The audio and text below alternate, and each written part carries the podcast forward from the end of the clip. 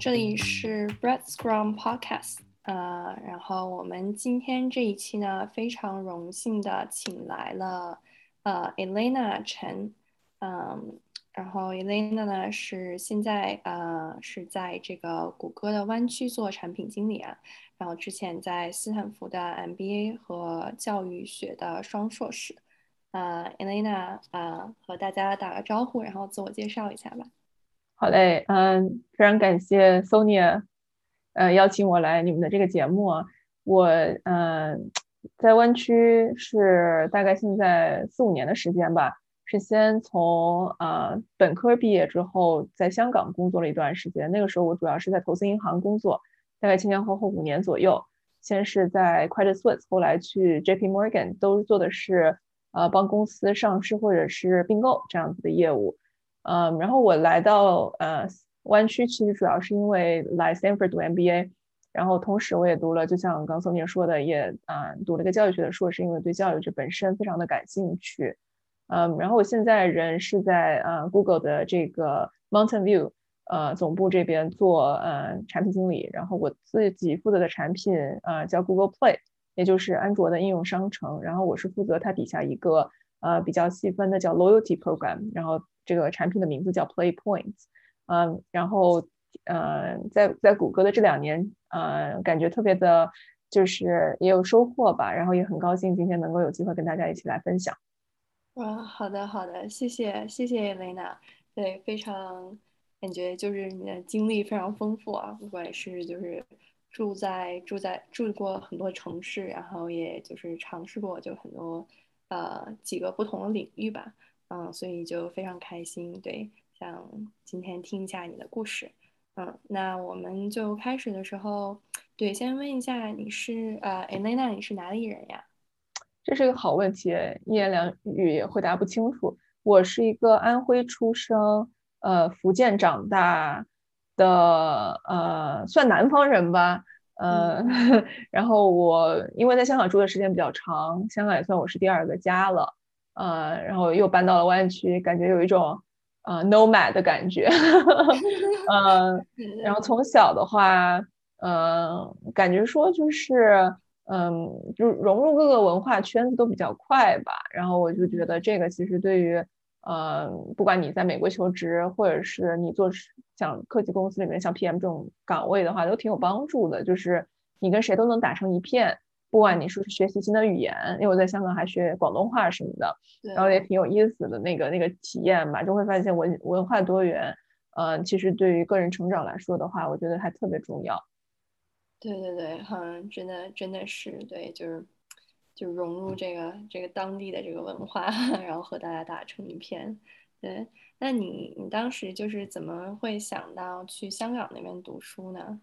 啊，这特别好问题。我觉得可以说，从小到大，我都觉得自己就文科、理科都比较均衡吧。一方面的话，跟人打交道，喜欢聊天儿，特别是就是怎么讲呢，聊一些就比较深入的话题。然后同时的话，我个人就是理科算是成绩比较好的吧，所以当时就在想以后要做啥，呃，也没太多的概念，但就想又什么又能跟人打交道，跟数据打交道，然后就想到了做金融。然后呃，当时的话，嗯，有两两个，要不就去北京读，要不就去香港读读本科。嗯，后来想一想，如果学金融的话，还是希望去金融这个中心吧。嗯，然后可能也是希望能够去一个更这种视野更开阔，呃，更不一样的地方。呃，所以就选了香港。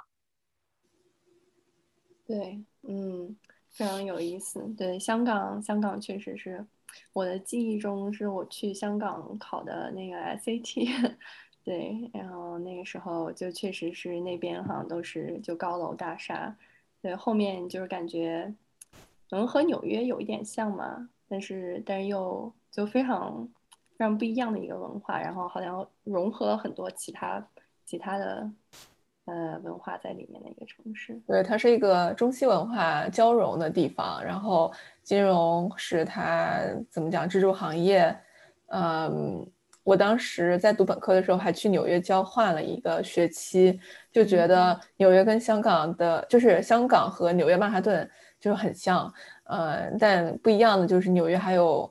Brooklyn 还有 Queens。还有 Bronx 这些呃稍微郊区一些的地方，所以就可能比香港更多元化一些，还有一些不同的行业，比如说像 media 啊什么一类的。呃，香港真的是一个非常金融的地方，呃，然后你走在大街上，可能看到的要不就是律师，要不是会计师，要不就是做金融的。哇，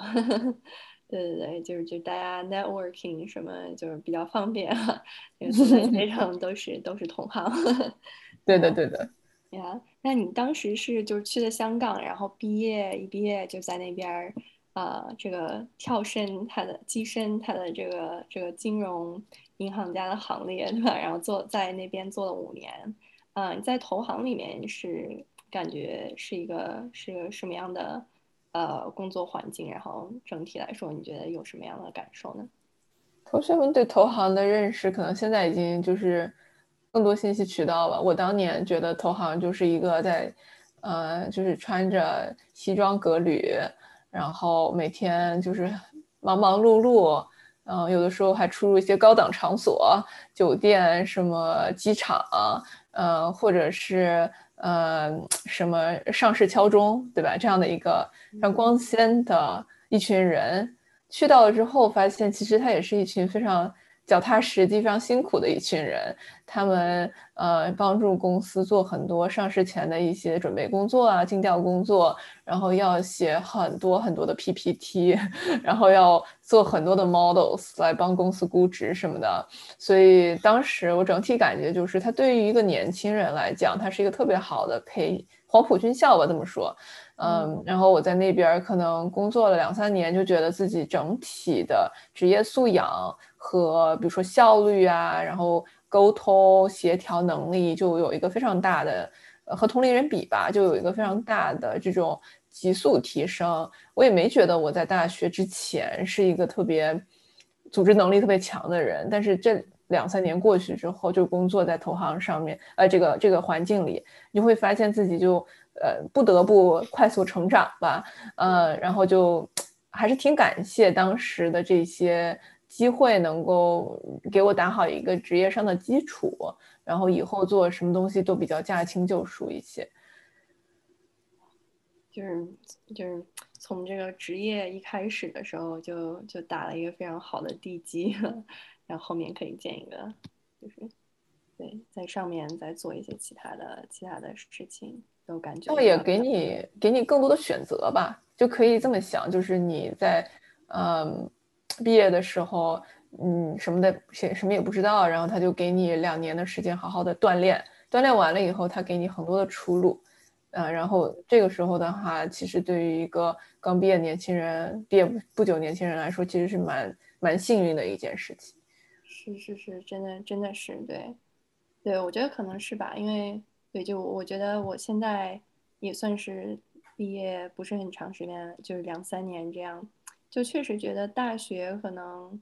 呃，那个时候就是在想，就是我到底想做什么职业？可能很多的时候，反正我自己感觉就是我在在脑子里边想，但是可能没有实际接触到。然后觉得那个时候如果自己去选一个职业的话，嗯，也不知道真的是不是适合自己。那那对，那后面的话。对，就是非常非常有意思。就是你从投行出来之后，又做了这个呃 chief of staff 的嘛，是去了一个创业公司。对的，嗯，我觉得这边可以多说一些我当时的心路历程吧。嗯，在投行工作，就是他的学习这个曲线是非常陡峭的。嗯，但过了一段时间之后，你发现其实你也大概摸清楚了门道。嗯。学习本身变成了一个不那么重要的事情，呃，当时我就开始在思考说，长期来讲的话，职业发展该怎么走？嗯，如果一直做投行的话，当然可以做，但我就会觉得总是有一些缺失的地方，就觉得，哎，我很可能更喜欢做一些能够帮助到更多人，呃，让他们的日常生活有更多的这种嗯改善。的一种工作的岗位和行业，而不单单是说我想要在一个怎么讲呢？嗯，抽象的一个金融行业里面帮助呃公司去融资，就是就是这件事情本身可能在我看来影响力呃有，但是它并不是我最关注的点，所以我当时就有一系列的职业探索吧，从工作第三年开始。嗯，就开始在想，说我到底对什么是真正感兴趣的。于是我当时就接触到了 coaching，嗯，其实也挺有意思的。我当时特别迷茫，可能很多同学在工作两三年之后也会迷茫。嗯，我觉得就是特别常见，因为就是大学毕业就找了工作，找了工作就开始工作，也没想太多。但工作一段时间之后，发现，哎，我好像从来没想过我到底想干嘛。然后那个时候就是个特别好的契机，对吧？也是。啊，你也是，就是特别 常见。我今天早上还有一个，嗯，人，呃，怎么讲，potential client 吧，来来找我，也是说，呃，工作三年了，呃，然后不知道自己以后想干什么，就特别常见。我当时身边的朋友也是相似的，所以我就是一个怎么讲呢，稍微想的比较怎么讲理想主义一些吧。我就觉得，哎，我不是很想干这个工作，一直干下去，那我想干什么，让我去发现一下。然后就保就不会想太多，就说哦，那我有多好多少机会成本啊？我想做其他的事情的概率有多大？当时没有想这么复杂，就觉得我就是想知道自己想做什么事儿。嗯，当时就在网上 Google，嗯，该怎么发现自我，然后就跳出来一个东西叫 coaching，我当时完全不知道这是什么。嗯，然后特别好笑的是，就是我那个周末正好要去伦敦出差，从香港去伦敦。然后我正好看到伦敦有一个 coaching 的 workshop，然后那个 coach 他本身是叫什么 cancer survivor 吧，嗯，他是有 breast cancer，然后嗯，通过呃锻炼身体，他各种各种就是很 hardcore 锻炼身体之后，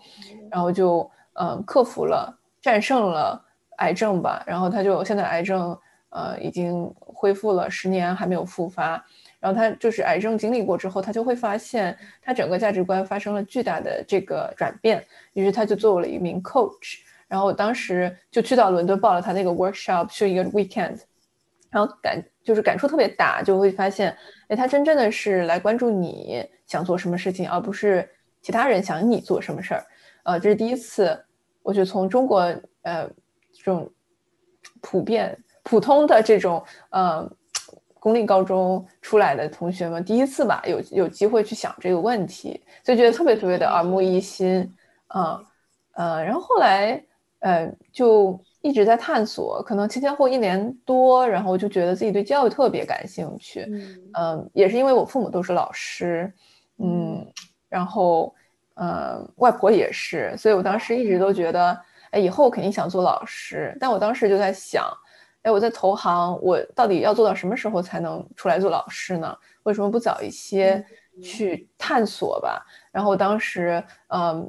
就一方面在申请 MBA，另外一方面就去这个北京的创业公司，呃，一个教育公司叫洋葱数学。嗯，我不知道大家了不了解啊？可能就是，嗯，它是针对这个 K 十二的这种数学学习和其他的全学科的学习，做一些非常有意思的视频，然后给同学看，然后同学就特别特别的这个喜欢，就会觉得学习特别有意思。然后我就去那个公司做 Chief Staff，有两个原因，一个是教育本身我特别感兴趣，就想看看创业公司他们怎么做，说不定哪一天我自己也做。嗯，还有一方面原因就是说我。其实挺知道自己不想做这种 professional service，不管说是 consulting 还是 IABD 还是其他的这种就是服务型行业乙方吧，我就觉得我可能更想做呃一个 operating role，呃，就比如说我我也不知道我自己想做什么部门的职能，嗯，于是就去做 chief staff，想看一看各个部门到底做什么的，你站的这个角度比较。在这个公司一个一个一个比较高的一个视角嘛，虽然你每天做的事情可能只是一个呃 support CEO 的这样的一个角色，但是你的接触的这个 exposure 非常大。于是我就嗯去做了呃一个一个 summer，其实时间也不是很长，三个月的时间，但我就嗯是一个非常好机会，让我呃了解各个部门是在做什么的。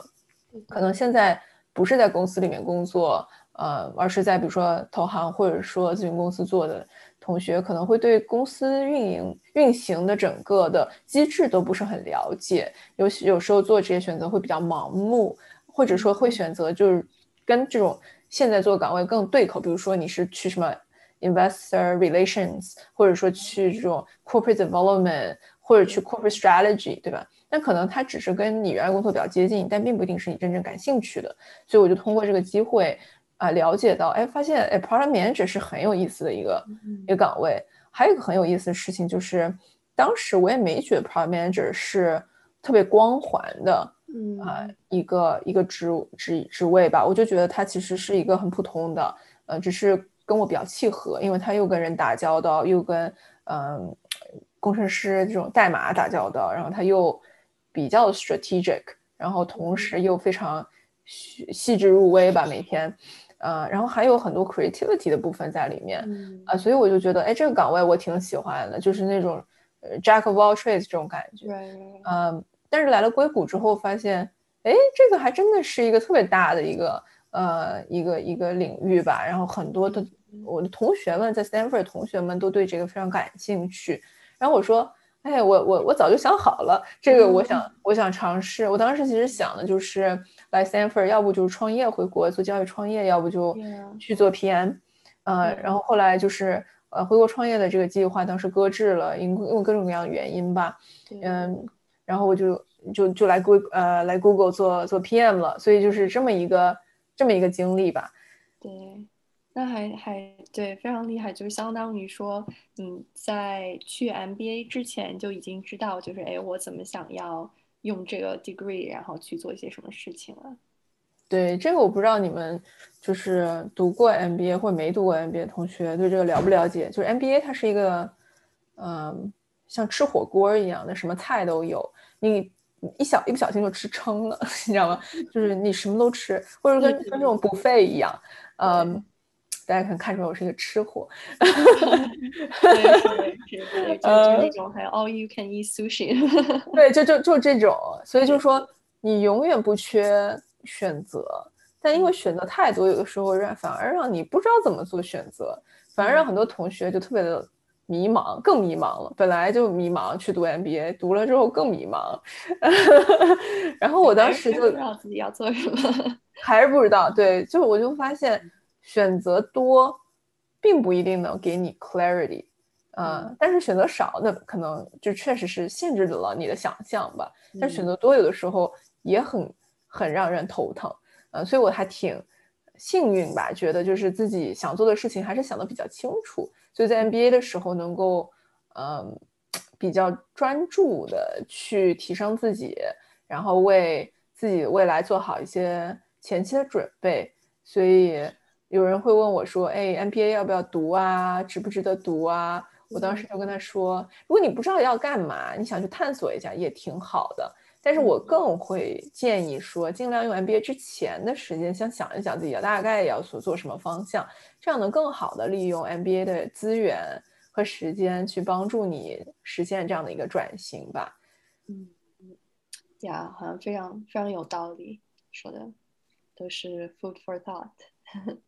对对对，那就是我觉得现在就是看来，嗯，就是你在 MBA，然后已经了解了自己想要做产品经理，然后后面就非常成功的转型，然后到了 Google。但是这个中间的话，就是其实就感觉你从投资银行，然后先到 Chief Staff，然后再到 PM，就是跳度跨度还挺大的吧？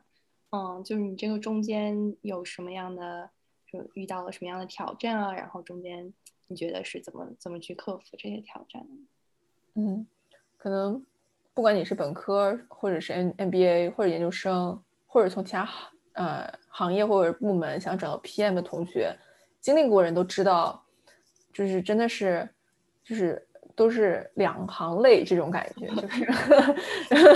嗯，会发现特别特别受打击，特别难，嗯。他们只想找有做过 PM 工作的人，嗯，不给你机会，嗯，然后有一万条 qualifications 来来要求你，嗯，所以我当时，嗯，我觉得本科找工作还算顺利，然后这算是我，嗯，比较少的，就是去哪儿都碰壁，嗯，连着碰了很长很长一段时间壁。我觉得从我开始找工作到找到第一份。我自己满意的 PM 工作，我觉得前前后一年半吧，就是 MBA 两年。我最最就是我觉得比较好的就是比如说 Google 这样的工作，但是找了一年半，然后就嗯几乎要放弃无数次，然后比如说觉得面的不错，然后都面到最后一轮了，然后又被拒了，就是这种 back and forth 太多。然后还有比如说什么，嗯，我之前就是面了一个公司，然后特别 technical，然后我就觉得哎肯定没戏了，嗯，然后 summer 那个时候我就接了另外一个 intern，呃 internship 的 offer，结果第二天，哎他给了 offer，然后我当时就特别的特别的纠结，就比如说你你知道，就是我之所以第二天都不愿意等。就是因为我觉得肯定没戏，对对对，就是那种你知道吗？就属于那种自我否定已经到了一定状态的，就希望有一个。offer 的这种心态，嗯，真的是挺难熬的，嗯，比如说我当时可能申请了前后一百个公司吧，我觉得，对，然后最后就拿到一两个这样子的 offer，呃，就是你可以想象，就是成功率真的非常低，你都已经不想再申请了，太辛苦了。嗯，但我当时觉得，嗯，怎么讲呢？让我坚持下来有几个事儿，一个就是我本人就本身是一个比较乐观主义的人，就我会觉得就是说这么难，就是因为难我才要做嘛，就是特别有意思。你就是比如说当时在说美国为什么要登月，美国登月就是因为登月难，所以我要去做。我当时也有这种。挑战一下这种奇怪的思想，于是就觉得这是我自己定的目标。就是一开始你听，哎，好像我想的很清楚，这就是我想做的，所以那个 clarity 还是有给到你更多的 motivation 去坚持下去。嗯，然后，嗯，另外就是说，本身这个求职过程中，我学到挺多东西，不管是说是软技能还是硬技能，比如说产品设计啊这些，我觉得特别特别有意思。嗯，可能让我觉得就跟呃脑筋急转弯有的时候一样，就会觉得你要你要想一些很多问题，可能跟我以前工作比起来，我会觉得更更喜欢，嗯，所以就是各个方面怎么讲呢？就是都帮助到了你继继续坚持下去吧。再加上我是我又是一个比较喜欢学不同东西的人，所以当时也没觉得学这些东西是个特别痛苦的事儿。反而我会觉得说，哎，特别有意思，我又可以学一些 CS，我又可以学一些 design，我又能学一些什么什么 analytics，对吧？然后就是杂七杂八都学一点儿，然后我觉得特别有意思。所以找工作过程中可能也是一个，嗯，对自己更自我认知更加深入。然后，呃，也帮你去判断说这个路径到底是不是你可以走下去的。如果现在都走不下去的话，以后工作你怎么走下去呢？对吧？你可能可能会发现它是个试金石吧。嗯，对。所以我的这个路径就是非常的曲折。嗯，很多人也会跟我说，你换工作的时候，嗯，地点、行业和职位，嗯。选一个换比较容易，选两个换已经很难了，选三个换就不要想。于是我当时就全都换了，然后我就觉得自己有点 naive，但是还是还是坚持下来。然后我现在就觉得还挺挺感激当时自己有这么大的魄力吧，对自己的一个感谢。如果我更 realistic 一点的话，我可能就会想着，哎呀，那我先先不做 PM，我先做一个 strategy，然后再慢慢的想要不要做 PM。所以，我现在看到很多同学，嗯，说要从其他的行业转过来，或者从同行转过来，我就会鼓励他说：，如果你觉得 PM 是你想做的，其实你可以一步到位，你不需要说我一定要就是，嗯，小步快走吧，然后不断的换来换去的。如果你有兴趣的话，有有挺多有意思的帮方法方法能够帮助你做这样的转型。对，这个真的是对，真的非常不容易。我觉得我听了你的经历，都觉得。嗯，很曲折，但是最后结果是好的，就是坚持下来了。对对对，是的，对，exactly。对，然后对，就是在这里穿也穿插一下，就是 Elena 现在也在做的一个产品经理的培训课程啊，叫这个 Product Mastermind，就是呃，可能之前我觉得这个非常好，就是现在能够就非常成呃这个 streamline 的一个呃 process，就会帮助到。呃，不管以前有有还是没有 PM 经历的同学来，呃，做一个非常系统的培训，然后也能够了解很多关于这个 PM，然后到底这个 recruiting process 是什么样的一个知识。嗯，对，可能同学们不知道，就是 PM 是一个学校里面学不到，没有这样的一个专业，但是市场上面又有很多的需要，嗯，希望能够有更多的 qualified PM 能够去 fill 那些所谓的工作吧。所以我当时又自己经历了很多，我又是个特别喜欢 education 的人，所以我就想着，那我就把它就是精炼起来，然后设计用我在 Stanford 教育学院 学习到的这些 pedagogy 吧，呃，然后能够教更多的朋友们来，嗯，达到同样的目标，嗯，然后我自己又觉得这个岗这个行业是一个很有意思，呃，能够让你。感觉每时每时每刻都在学习和成长的一个行业，所以就，嗯，而而且还加上很多同学，他经常会就是联系我说，Alina，你能不能教教我你是怎么做到的？我也想跟你一样做这些这些事儿。然后我就说我一遍一遍的教，教到后面我就觉得说，那我何不就是把它就是做成一个录制的视频和一些课程，然后就不需要。一遍一遍的说，一遍一遍的说了，就比如说平均每个星期都要说一两遍，然后我就觉得，哎呀，还是应该要 scale 一下，用产品的思维啊。所以现在就是，呃，我们现在就在开这个课程，已经是第三期了。然后是感兴趣的同学的话，可以来我们的网站，叫 productmastermind.io 啊，很好记。好的，好的，好的，对，非常好记。嗯，呀，特别好，特别好。然后，呃，也也希望，对，就是能够。呃，对 product 感兴趣的同学有所有所帮助。嗯，那嗯，所以 Elena，你现在就是已经在谷歌做了呃一段时间，对吧？那你觉得就是你对 PM 有什么新的认识，或者和之前你自己就是进来的时候想的有什么一样的和不一样的地方呢？嗯，这是好问题啊。嗯，在你没有成为 PM 之前，你就会觉得你需要。补很多的短板，嗯，你会觉得说，哎呀，我也写代码也不太会，对吧？然后我呃，data science 也是半吊子，然后我画这种 design 的话，sketching 也非常的 rusty，你就会觉得说特别有点 post syndrome，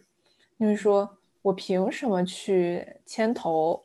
带领一些非常聪明的，特别像谷歌这样的公司，每个职位的同学都特别特别优秀吧，也不然不然也很难很难进来。你会说我凭什么能够跟 designer 来说要设计什么，跟 engineer 说该怎么设计这个组织架呃这个这个 system，嗯等等吧这些，这是一开始的感觉，就觉得自己好像什么也不会，什么也不精。呃，就不敢去呃，voice your opinion 或 lead 这样的一个团队。但后来我就发现，其实 PM 的角色非常关键。他，我觉得就是作为一个 PM 来说，在一个团队里面，嗯，你最重要的角色，我觉得是两个吧。呃，一个就是说给大家画饼，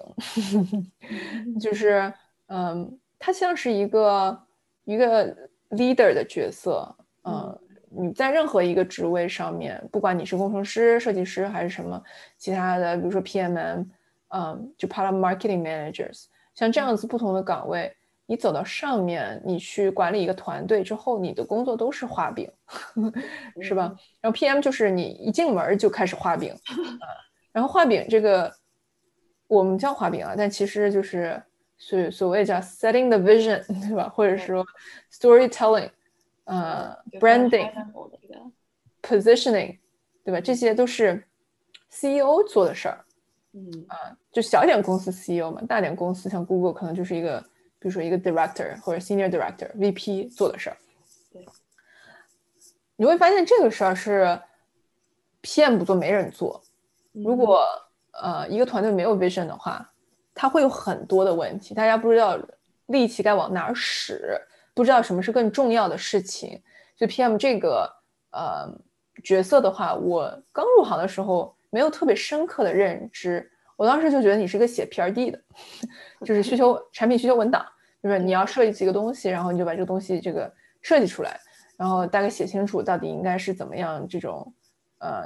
这个这个 interaction 是怎么样的。当时的认知是一个非常浅层的认知。现在你就会发现，他其实是带领一个团队，就是一个将军的角色，他是嗯带领大家，就是指哪儿打哪儿这样的一个角色。嗯，这是第一。我觉得第二个 PM 它其实非常关键的一个，就是它需要一个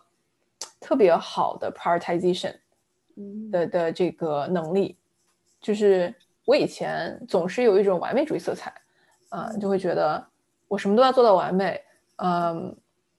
不然的话，我可能就不 qualify，或者我不够优秀，或者我觉得我没有达到老老板们对我的 expectations。结果到这儿，你会发现，老板对你 expectation 是千万不要把什么东西都做到完美，就是一个完全导致的。呃，对，你要学会，你要学会 push back，你要学会 say no，你要学会，呃，选择什么东西不做，这特别特别难。就一开始在。特别是像这种投行这种，所有东西都是很重要，everything is in ASAP 的环境下出来，就是一个非常大的 mindset shift。嗯，但是慢慢来，慢慢这样子一步一步成长起来，你就会发现，呃，学会做减法是最难的，因为如果你不做减法的话，你最重要的事情你就没有办法花足够的时间去做。它跟一个创业者的思想是一样的。就像创业公司，所有资源都非常的紧缺，他不可能什么都做。所以你作为一个 CEO，你必须需要把所有的资源放在最重要的事情上面，生死存存亡的事情上面和真正的战略转型上，对吧？然后产品经理也是扮演这样的一个角色，他要权衡各个不同的部门。比如说，你的设计师会跟你说：“呃，我为了用户的体验，所以我还需要加很多 bells and whistles，嗯，对吧？”那，那你，你，你作为一个产品经理，你没有任何决策是不会伤害到他人，你总是会伤害到 stakeholders。但这个是你必须要理解到，并且能够以很客观公允的做决策的。比如说，你的 engineer 会说，哦，如果让我们的这个产品做到非常好的一个状态的话，你可能需要加五种不同的 edge cases，每一个都是。因为你知道吗？就是 eighty twenty 嘛，你做 twenty percent of the work 可以达到八十分的一个功效。如果你要从八十做一百，你还要 five x 你的 workload，这是非常常见的一个事情。所以到时候你要不要去打磨？你该怎么去两害相权取其轻？嗯，这个是嗯一开始大家不会想太多的，但等到你慢慢的有更多的事情堆在你的面前的时候。你学会怎么做 prioritization 就特别特别的关键了。对对对，真的是真的是。然后好像一定要这个 say no 也有一种艺术的感觉。对，它其实是一个嗯一个 skill 一个 skill 吧，我觉得就是嗯你说说多了，而且你是练习的比较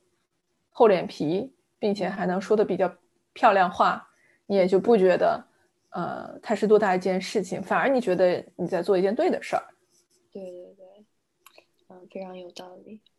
我觉得学到好多。是的，那我们轻松一下，就说这个，嗯，对，聊了好多这个关于职场的问题啊。你觉得，你觉得在湾区这边就是生活的怎么样？然后和和你之前在香港那边生活上有什么有什么变化吗？嗯，我觉得其实来美国我还是有挺多的 culture shock。虽然我之前也在美国公司工作，然后也是比较多元化的环境，但我来了美国之后，我就会发现这里真的是大家太不一样了。它是非常多元化，呃，各个国家、各个地区的人，对吧？他们的想法和你都挺不一样的，也都不一定是华人，甚至是不一定是亚裔。我在学校的时候，在 Stanford 的时候。嗯，就有我们可能整个班上有六十多个国家的同学，嗯嗯，然后就会发现，天呐，他们竟然是，比如说印度有百分之九十五的婚姻是包办婚姻，然后对，然后还有比如说我当时的一个沙特的室友，每天要祈祷五次，嗯，然后还要斋戒，嗯，然后我还是当时特别的。就是好奇，我说要不我跟你一起吧，结果根本坚持不下来，就他一定要太阳落山了才能吃饭或喝水，嗯然后就是就会发现哇，太太太不一样了。我就会发现以前，我以前是在一个特别单一的一个社会体系下面成长起来的，所以发现特别有意思。但与此同时，有很多 challenge 吧，你就会发现，哎，以前你从来不觉得自己是少数民族，那你现在就是一个妥妥的 minority。虽然在湾区，我觉得这个已经比其他的美国地方要好很多了，但是这个 minority 的这个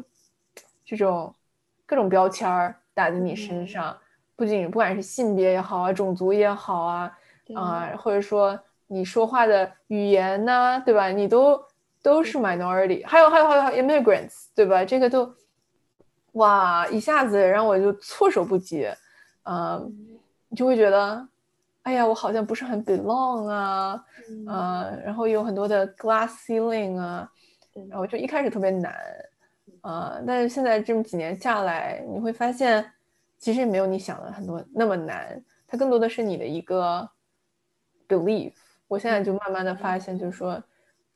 人吧，真的很 self-fulfilling，就你觉得你不如人家，你就肯定不如人家。你的表现、你的言语、你的决定都会显示出你不如人家。所以，我现在有一个挺大的这个人生信条，就是，嗯，在你做目标的时候就定个目标，然后就诚实。这也是产品是给你的一个思维，就是说，嗯。千万不要小看你自己的一个小宇宙吧，就是每个人脑心里都是有一个小宇宙的，然后它能不能释放出来是你决定的，嗯，然后如果你不给他一个机会的话，那他永远你可能不知道他的存在。就比如说我当年在香港读 MBA，我就觉得申请 Stanford 在我看来就是一个不可能发生的事情，嗯，因为我当时有一个。神奇的想法就是，嗯，创业的人才能进 Stanford，然后，呃，但后来发现这个不不是这样的，嗯，就就比如说我后来来美国，我就会觉得说，我英语不好，或者说我不是英语母语，所以我没有办法在美国快乐的生活下去，嗯嗯，或者说我没有读过 CS，我代码写的就是非常吃力，我没有办法做一个产品经理。后来我就发现这些全都是你自己给自己加的，嗯，然后你就会发现其实有很很多的反例，嗯，但是因为你心里有一个 fear，所以你就会找借口，你知道吗？就会说我之所以你要 justify，你知道吗？justify 为什么我做的我有失败呢？就是我觉得我不好，给自己打标签儿，所以特别特别的，嗯。这事情很自然的发生。如果你没有抓到自己，你在做这样的一个小动作，你可能就就就真的让它发生了，并且一遍一遍的发生。所以，呃，我觉得来美国这是一个特别大的一个 learnings，就是你会发现，你原来在一个单维的一维的世界里，现在变成了多维，你会发现自己有很多的，嗯，更立体的认知。啊，然后这个认知让我就会，我不知道，我觉得我今天谈认知可能太多了，可能是因为今天比较想跟大家分享这些我真正觉得最干货的东西，就是，呃，超出了学业、职业，它是一个所谓人生就是修行这样的一个层面的一些心得吧。嗯，不管你现在是。呃，刚毕业还是你已经工作很多年了？我觉得对自己的认知和人生的修行都是永无止境的，嗯，然后也是特别美妙、特别特别有意思吧，就是很 philosophical 的这些方面。然后，嗯，我先我先停一停，我感觉我说多了。然后我觉得我觉得特别有意思，就是尤其是这种就是 meta 层面，就是跳出你刚刚所说的，就是学业然后职业之外，就是说。你整个的人生，然后是一个什么样的，就是指导你人生的一些原则啊，或者说这个，对，就是你自己就是想想觉得人生是一个什么样的理想的状态。就我感觉就是，呃，我自己感觉就是听听见了你的故事，就是觉得你一直在，就可能呃 unintentionally 的 break 很多 ceiling，又或者是就是这些 myths，就中间也有很多挑战啊，但是。每一次就是你都能够去就是克服自己的 fear 或者是一些就 uncertainty，我觉得这个挺难的，就很多人可能就在这个过程中，他就会就会退缩了，然后或者是呃，我想要就是我想要跳出舒适圈，但是尝试尝试就哎不太行，但又回去了。就是你怎么就是一次一次，好像感觉就是每一次都就是跳出了这个舒适圈，然后就就是呃完成了一次成长吧，或者蜕变这样的感觉。我觉得有三个事情特别重要，就是在我叫我我叫他们叫转型吧，不管是职业转型还是其他方面的转型，我觉得有三个事儿特别重要。一个是你要有一个非常清晰的 why，就是你为什么要做这个转型。我也想不明白，或者你就觉得是，就跟你知道吗？我就是一直想就是每天运动的人，但是我就想不明白，我为什么今天立刻要运动？因为我觉得我就算今天不运动，我还是 OK 健康，然后也不会说必须要立刻减肥，就是没有一个特别 strong 的 why，你知道吗？就没有 strong why 的时候，虽然这个事情对我很很很好，但是我就没有办法有这个 motivation，所以我在做转型的时候。我都会有一个很清晰的 why，就能够成功的转型，都是有一个很清晰的 why，这个是第一步。然后第二步的话，我觉得就是，嗯，给自己时间吧。就你要知道，就是滴水穿石是有道理的。就像连连连做金融的、做做做投行的都能做产品经理，你你想一想，就是十万八千里，就是完全不相干，这都能做产品经理，为什么？就说死磕。你你愿意花时间，你愿意去等待，你愿意一遍遍的试，一百个公司，你知道吗？你都愿意试。我觉得很多人可能都等不及，就会觉得我试一两次不行，那肯定不行了，那这这没没意义再试。但你要知道，就是从，嗯，这叫什么？从量变到质变嘛，是这么这么一个说法吧？它是一个有。就跟这个创业一样，就是有有转折点的，所以你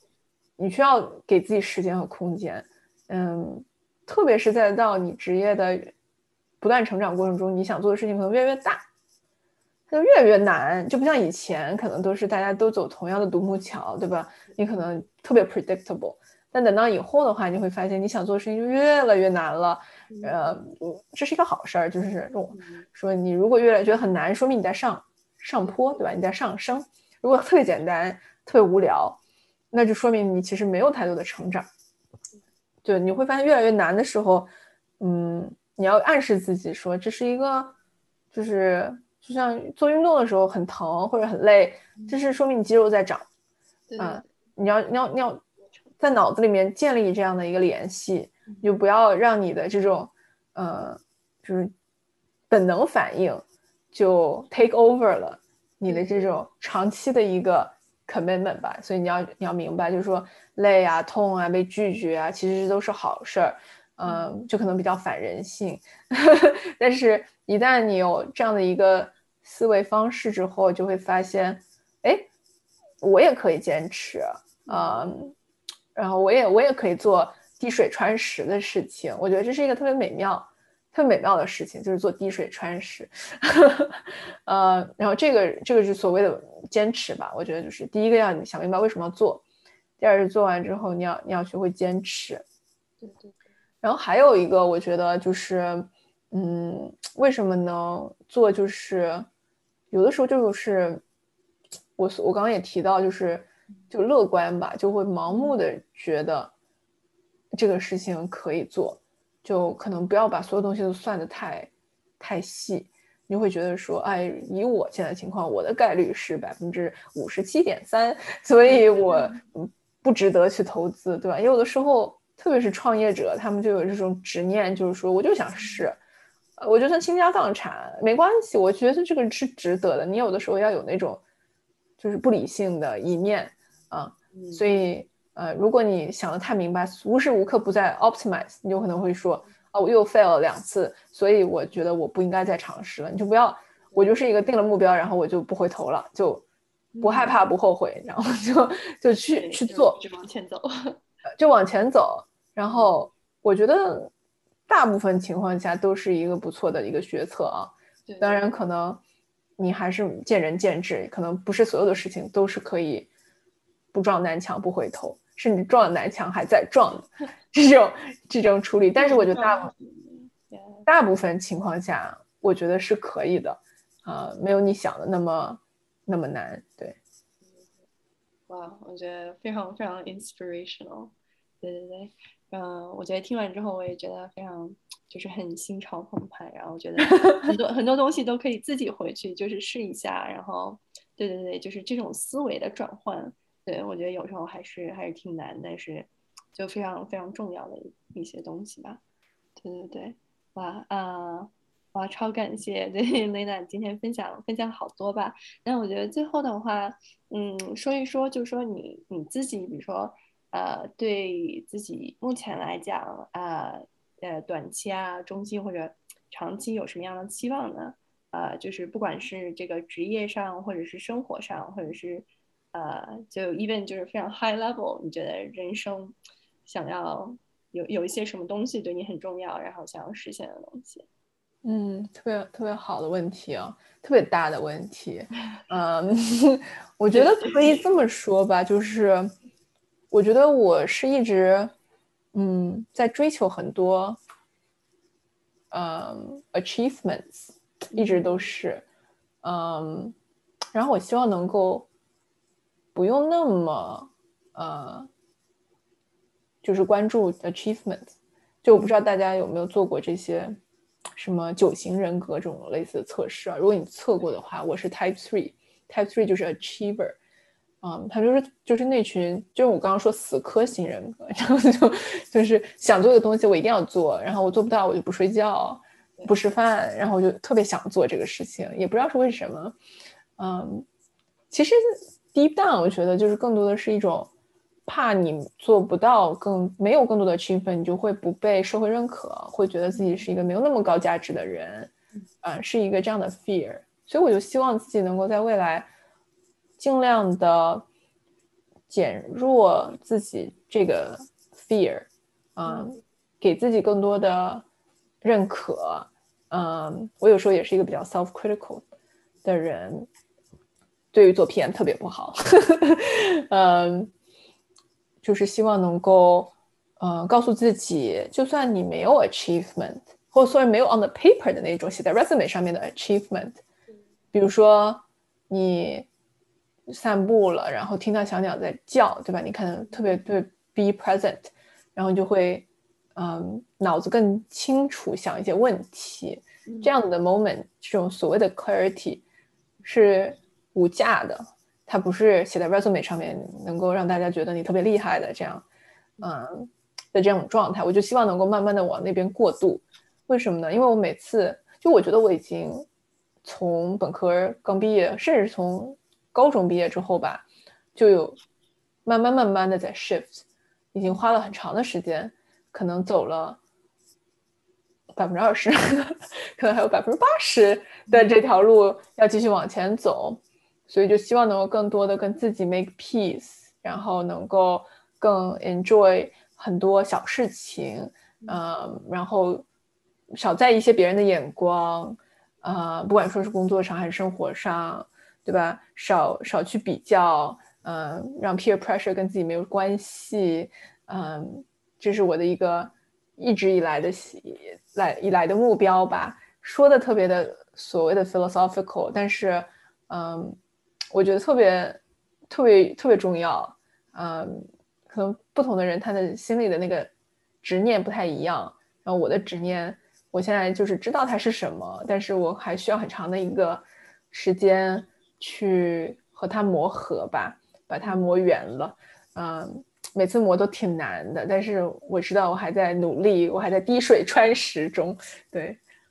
对对对。嗯，Yeah，就是就是可以看到这个 progression，嗯，就是之后会会到哪里的，是需要这个时间去去做，要去探索。呀，感觉特别好，对，非常非常感谢 Elena，嗯，今天的分享，对我觉得从从职场，然后一直到就是说，呃，生活的各个方面吧，我觉得。聊得非常开心，然后就特别还想继续跟你聊，但是，呃，就是这个我们 podcast 的时间有限，所以那今天对，就是今天我们到到这里就要结束了。然后对，再次感谢 Elena，然后也也希望就是说，呃，如果对这个 Elena 故事或者产品经历啊更有兴趣的同学呢，可以在这个呃 Product Mastermind 的网站上关注 Elena，或者关注她的 Medium 的账号。嗯，好，谢谢大家。这个今天的我们今天的 Breadcrumb 就到这里，下期不见不散。拜拜，拜拜。